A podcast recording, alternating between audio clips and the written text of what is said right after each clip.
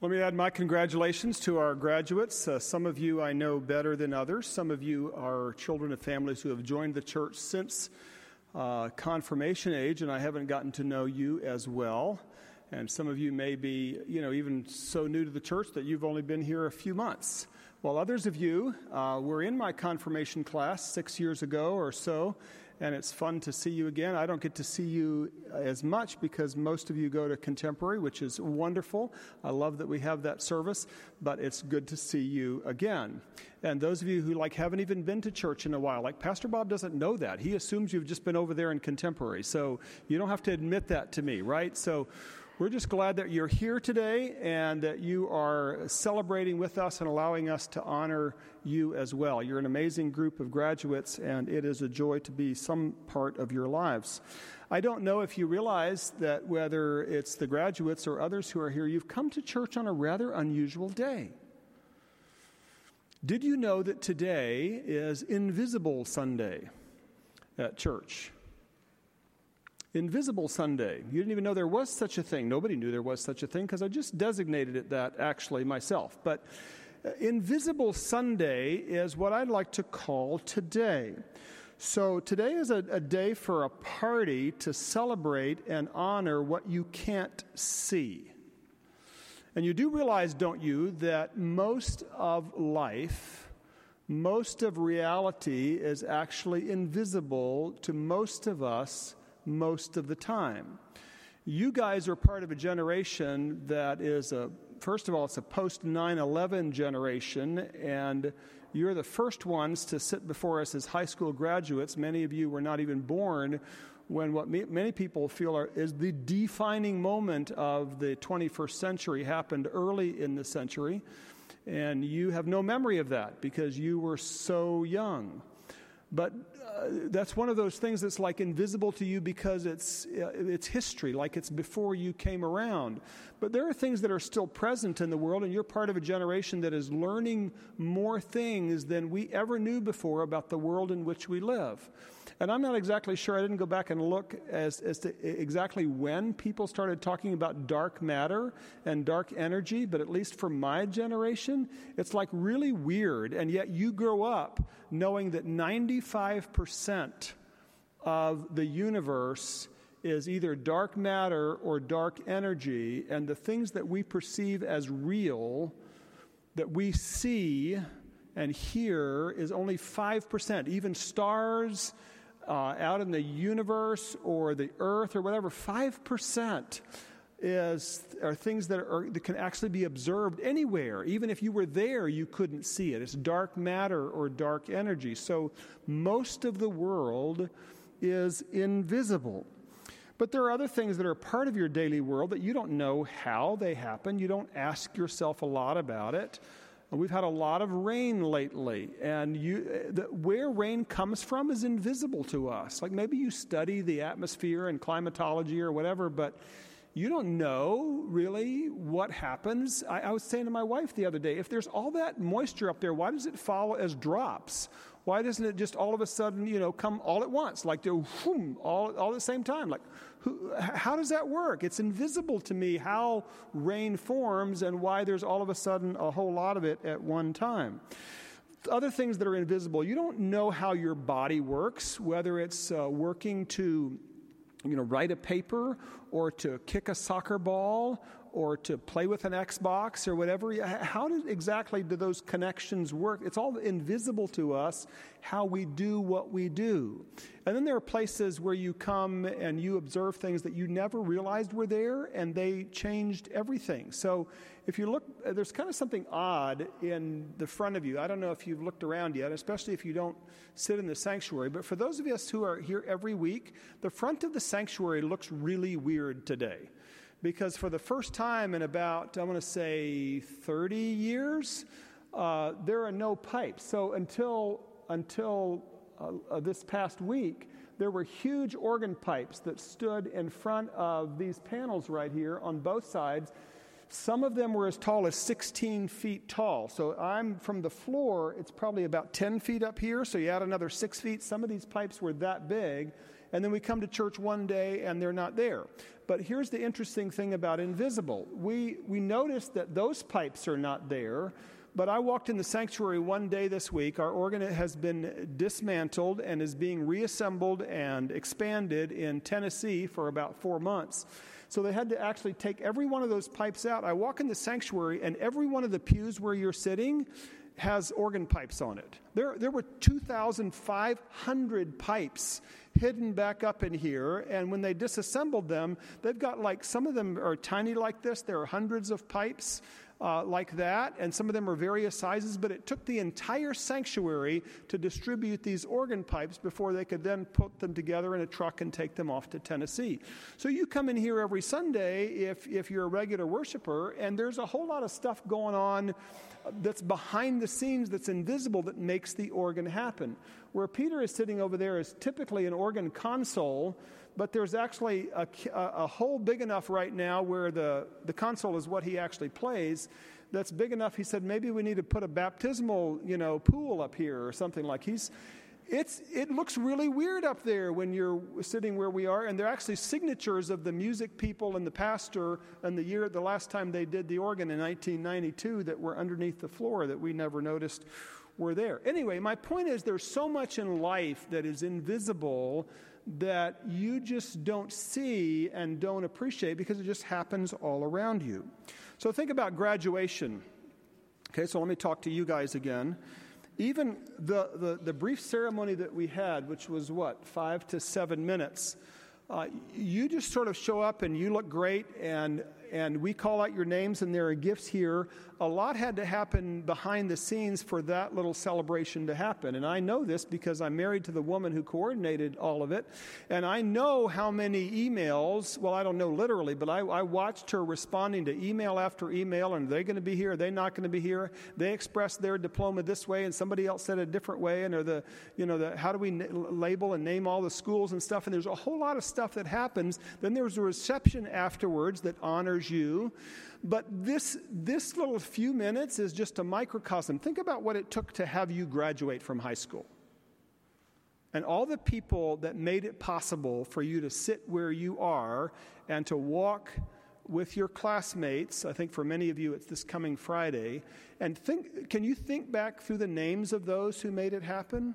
Your parents ought to be at the top of the list because they hassled you um, day after day, at times when you were less motivated than others, or maybe some of you were completely self motivated, but your parents brought you into the world and they got you to this point. And then you start thinking about teachers, and most of you can probably name most of the teachers that got you to this point today.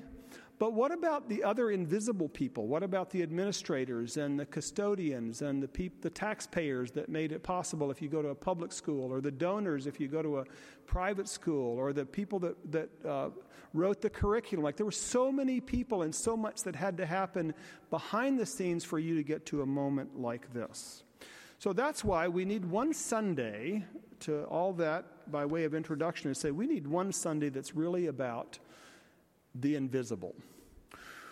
We need to, first of all, just recognize that there is so much in our world that is invisible, but we have an aspect of our Christian faith that is invisible by God's design, and this is the day we name it, we talk about it, we celebrate it, and we respond to it.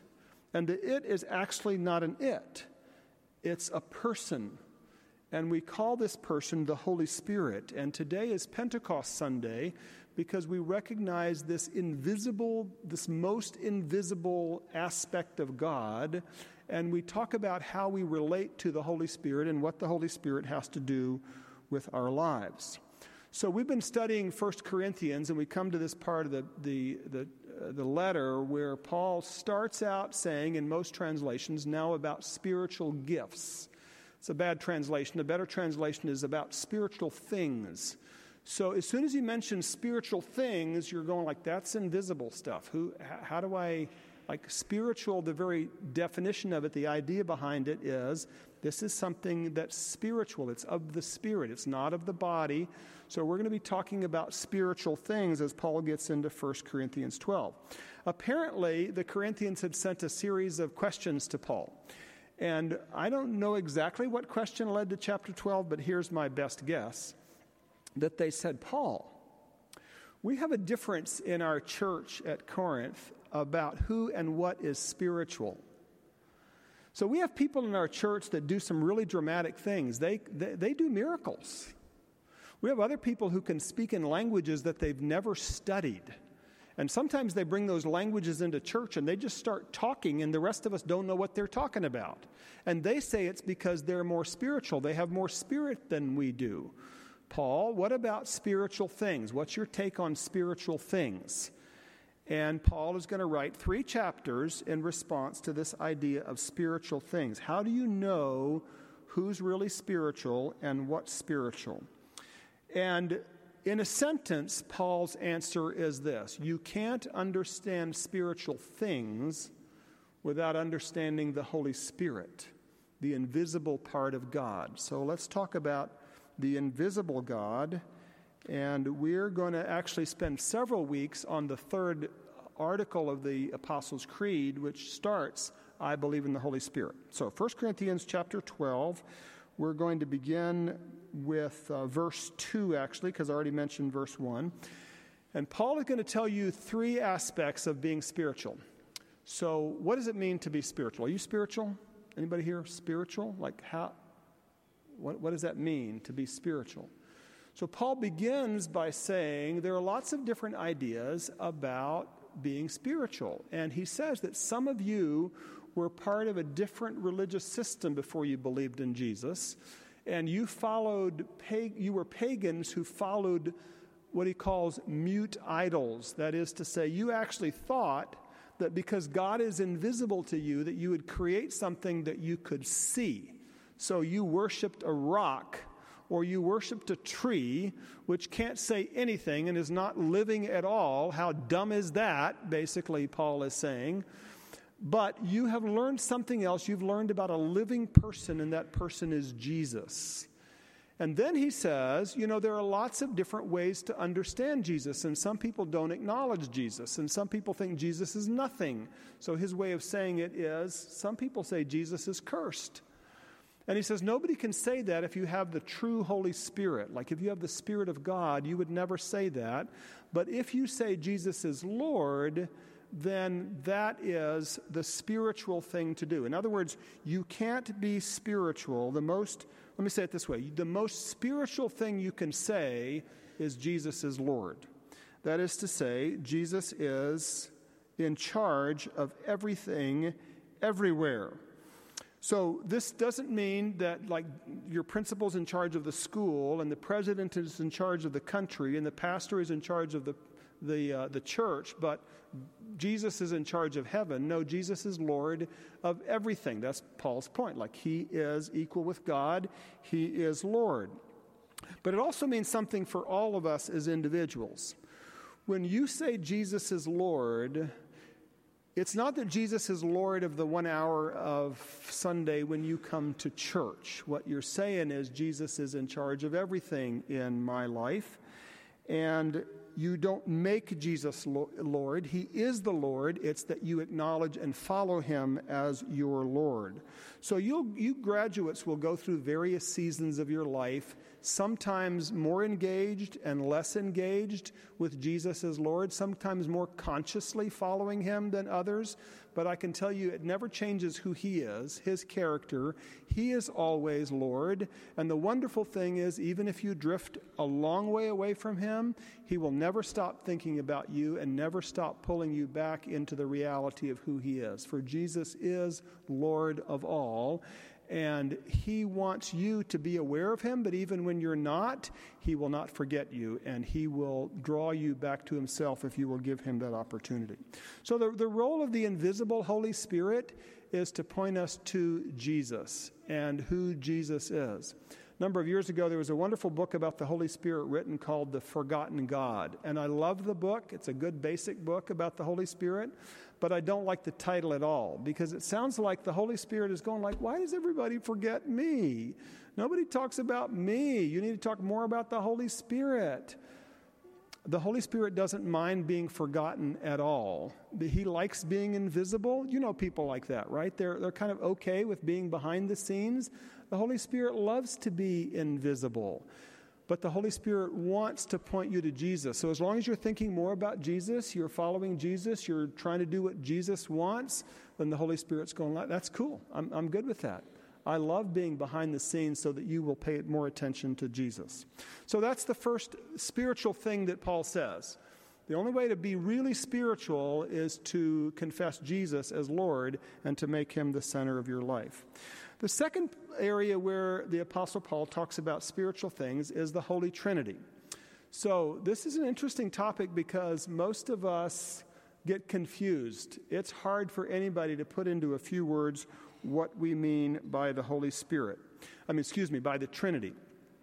So, the word Trinity didn't appear in Christian literature until about 200 years after the time of the Bible.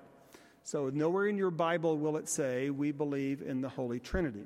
The word was coined because as people began to think more and more about what the Bible says, particularly the New Testament says about God the Father and God the Holy Spirit and God the Son, the only way to sort of grasp that, to put a label on it, was to coin a new word. And so they did a couple of hundred years after the time of Jesus, a guy by the name of Tertullian uh, put a word on it, and he called the, the, the, what we understand about God as the Trinity. So, what happens is there are all sorts of things that the New Testament says about the relationship of the Father, the Son, and the Holy Spirit that didn't fit people's normal categories. And this is one of those passages in 1 Corinthians 12, verse 4. So he says there are different kinds of gifts, but the same Spirit distributes them. There are different kinds of service, but the same Lord. There are different kinds of working, but in all of them and in everyone, it is the same God at work. Notice how often are the words different and same.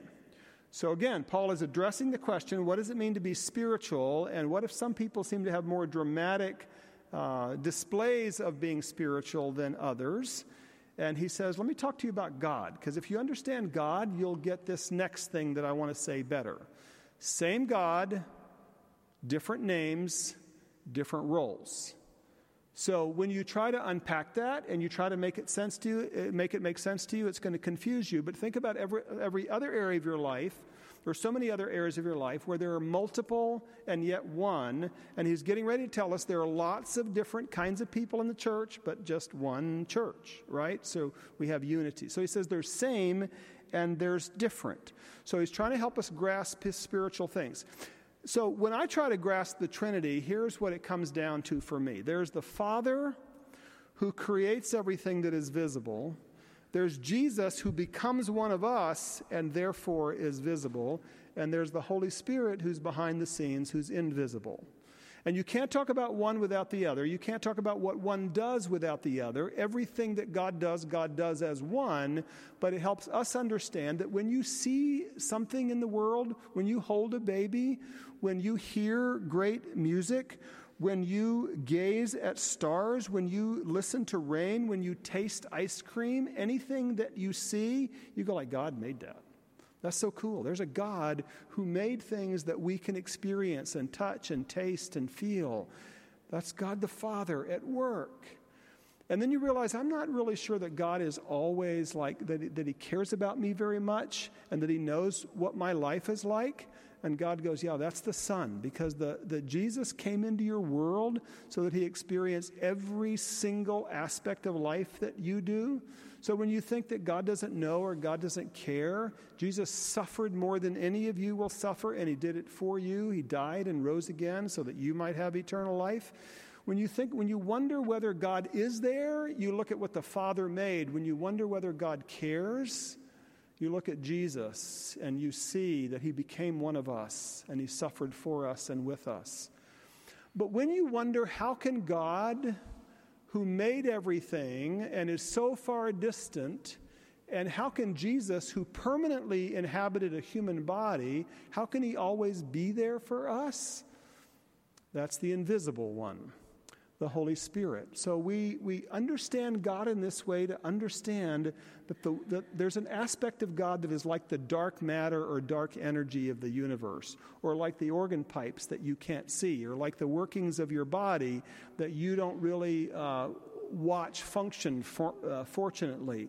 And God the Holy Spirit is that. He is the invisible one who is just as real, just as personal, and you can experience a relationship with Him. That's who the Holy Spirit is. So then back to spiritual things. So Paul is saying, let me tell you three things about spiritual things. Number one, you don't really grasp spiritual things unless they're about Jesus. The Holy Spirit points to Jesus. Number two, the invisible Holy Spirit is part of God, and He is one God, but in three different expressions to us, three different persons. But now Paul is going to get to the topic that had raised all of this anyway for the Corinthians. Back to spiritual things, he says, okay, let's talk about the problems you're having. Because your problem is that there are people like Pastor Bob who stand up in front of people and they kind of get all the glory, right? When the church meets, there's Pastor Bob, there's Pastor Paul, there are other people who help in worship. There are occasionally others who read or pray or participate. But like there are some people who are just out front more. And in the Corinthian church, those people were sort of demanding greater respect and value and tried to present themselves as more spiritual than others. Uh, I hope I don't present that. I don't want to present that because I know me better than any of you do, and I'm not more spiritual than anybody else. So if, if the person in front is not more spiritual, what makes them different? And Paul says it's because the Holy Spirit, the invisible one, designates different people to do different things. So he designates some for preaching, for wisdom, for teaching. He designates others just to come alongside and help. He designates some that do have more dramatic gifts, like the gift of healing or tongues. He designates some people who just have a great gift of faith. I will tell you that I'm not sure that I have the gift of faith. There are people who are always believing the very best, that God is in the middle of it, that God is going to do something dramatic and great and turn every situation around. They're always praying the most dramatic prayer for people who are sick or have even died. And I'm going, that's the gift of faith. Like you always are on the faith side of whatever's going on. And the rest of us are going like, why can't I have that gift? Like, and Paul is saying, look, it's the Holy Spirit's job, the invisible God's job, to distribute these different abilities according to His choice for the good of the church. So these gifts are never about what an individual might be able to accomplish or point to themselves. These gifts are always that the whole church, when each part is doing its work, because everyone is gifted by the Holy Spirit, when everyone is doing his or her part, then the whole body can do its job. It's the same Spirit, the same invisible one, who gives everybody something different to do. So let me challenge something that your generation, you graduates, have heard. I don't know if you've heard it at home, it may depend, but you certainly hear it from your uh, culture around you, which is that anybody can grow up to do anything.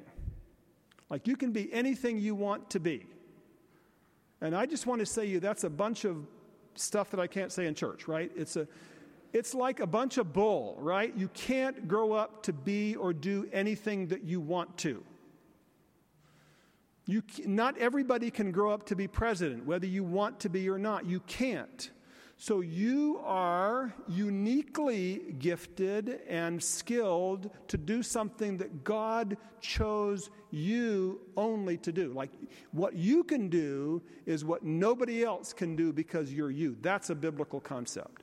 That the Holy Spirit says, You're mine, and I will give you all of the gifts and the abilities and the experiences. And by experiences, I mean some things that are really, really hard that you have to go through. And most of you have no idea what you will go through until you get to the point where you look around and you say, I'm finally doing the thing that I was called to do.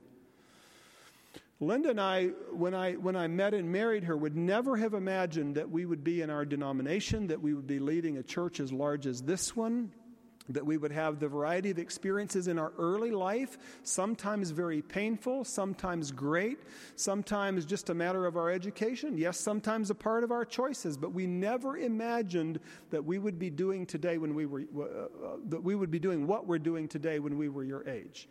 More than likely, whatever you're going to be doing in 10 or 25 or 50 years is not going to be anything you can possibly even plan right now. So you take it one step at a time, you take the next step, you get the next level of education experience, you deal with the next hardship, you enjoy the next, uh, the, the next uh, benefit that comes your way, and you just keep trucking on. But at some point, you're going to look back and say, wow, God pulled all of that together in a way that made me uniquely me, and I can do some things that nobody else in the world can do because I'm me, both because of the great things that have happened to me and because of the worst things that have happened to me. And it's the Holy Spirit who's in charge of that. When you're a believer in Jesus, he goes like, "I will equip you. I will gift you." And not everybody needs to be out front or in places where they get a lot of recognition for what they do. Everybody can't do that but you can be uniquely you, and I will make it happen if you will just trust me. So that's the wonderful message here in 1 Corinthians 12 about this invisible Holy Spirit who right now is doing the kinds of things in your life that he will weave together into a beautiful story that he will make sense out of. One closing thought. You ever wonder why church? So it's not just the graduates. All over this building are people who come to church very faithfully, some who come to church very irregularly, and some who come to church never, except if there's a funeral or a wedding or maybe some other special occasion. Why do we think it's important to come to church? I heard a couple of statistics, a range of statistics today that I, I don't have enough science or research to validate either way. But let me just give you a couple of numbers. I'm told that somewhere between three and 10,000 times every day you see an advertisement. Let me say that again. You see somebody trying to market something to you, on average, Amer- an average American, somewhere or here, somewhere between three and 10,000 times every day.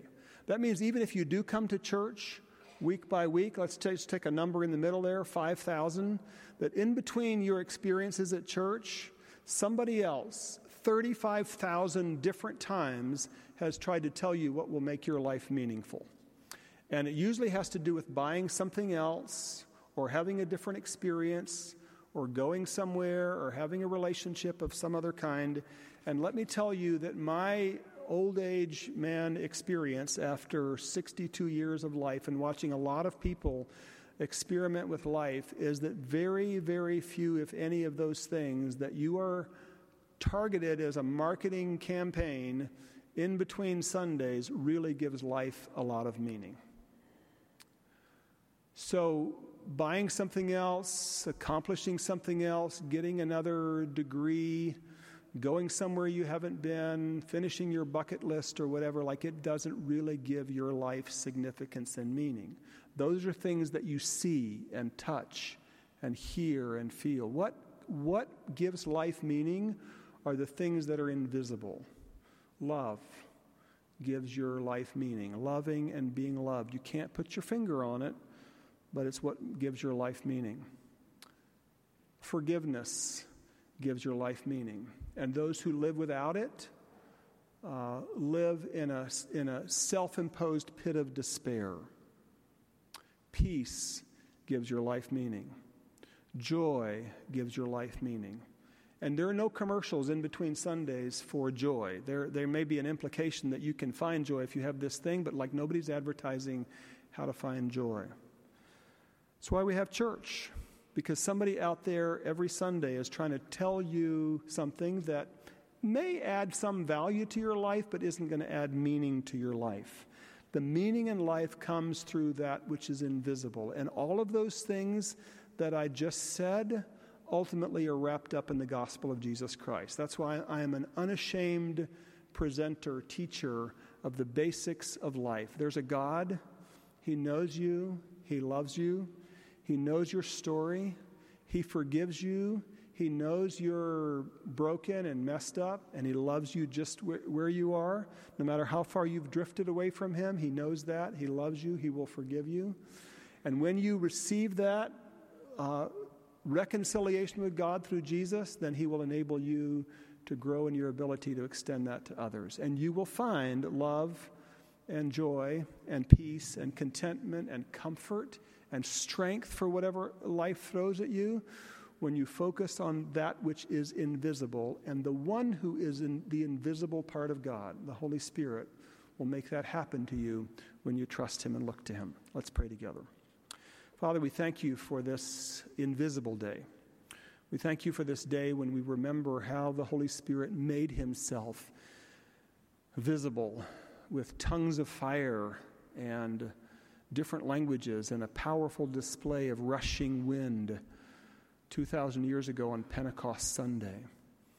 And Lord, we realize that we, uh, you have designed in your sovereign purposes for us to not see you, not see the Holy Spirit most of the time in most of our situations because it really is about trusting you through faith when we can't see or hear or feel. That's how you grow us. And so I ask for these graduates and I ask for all of us who are here because we're all basically in the same boat.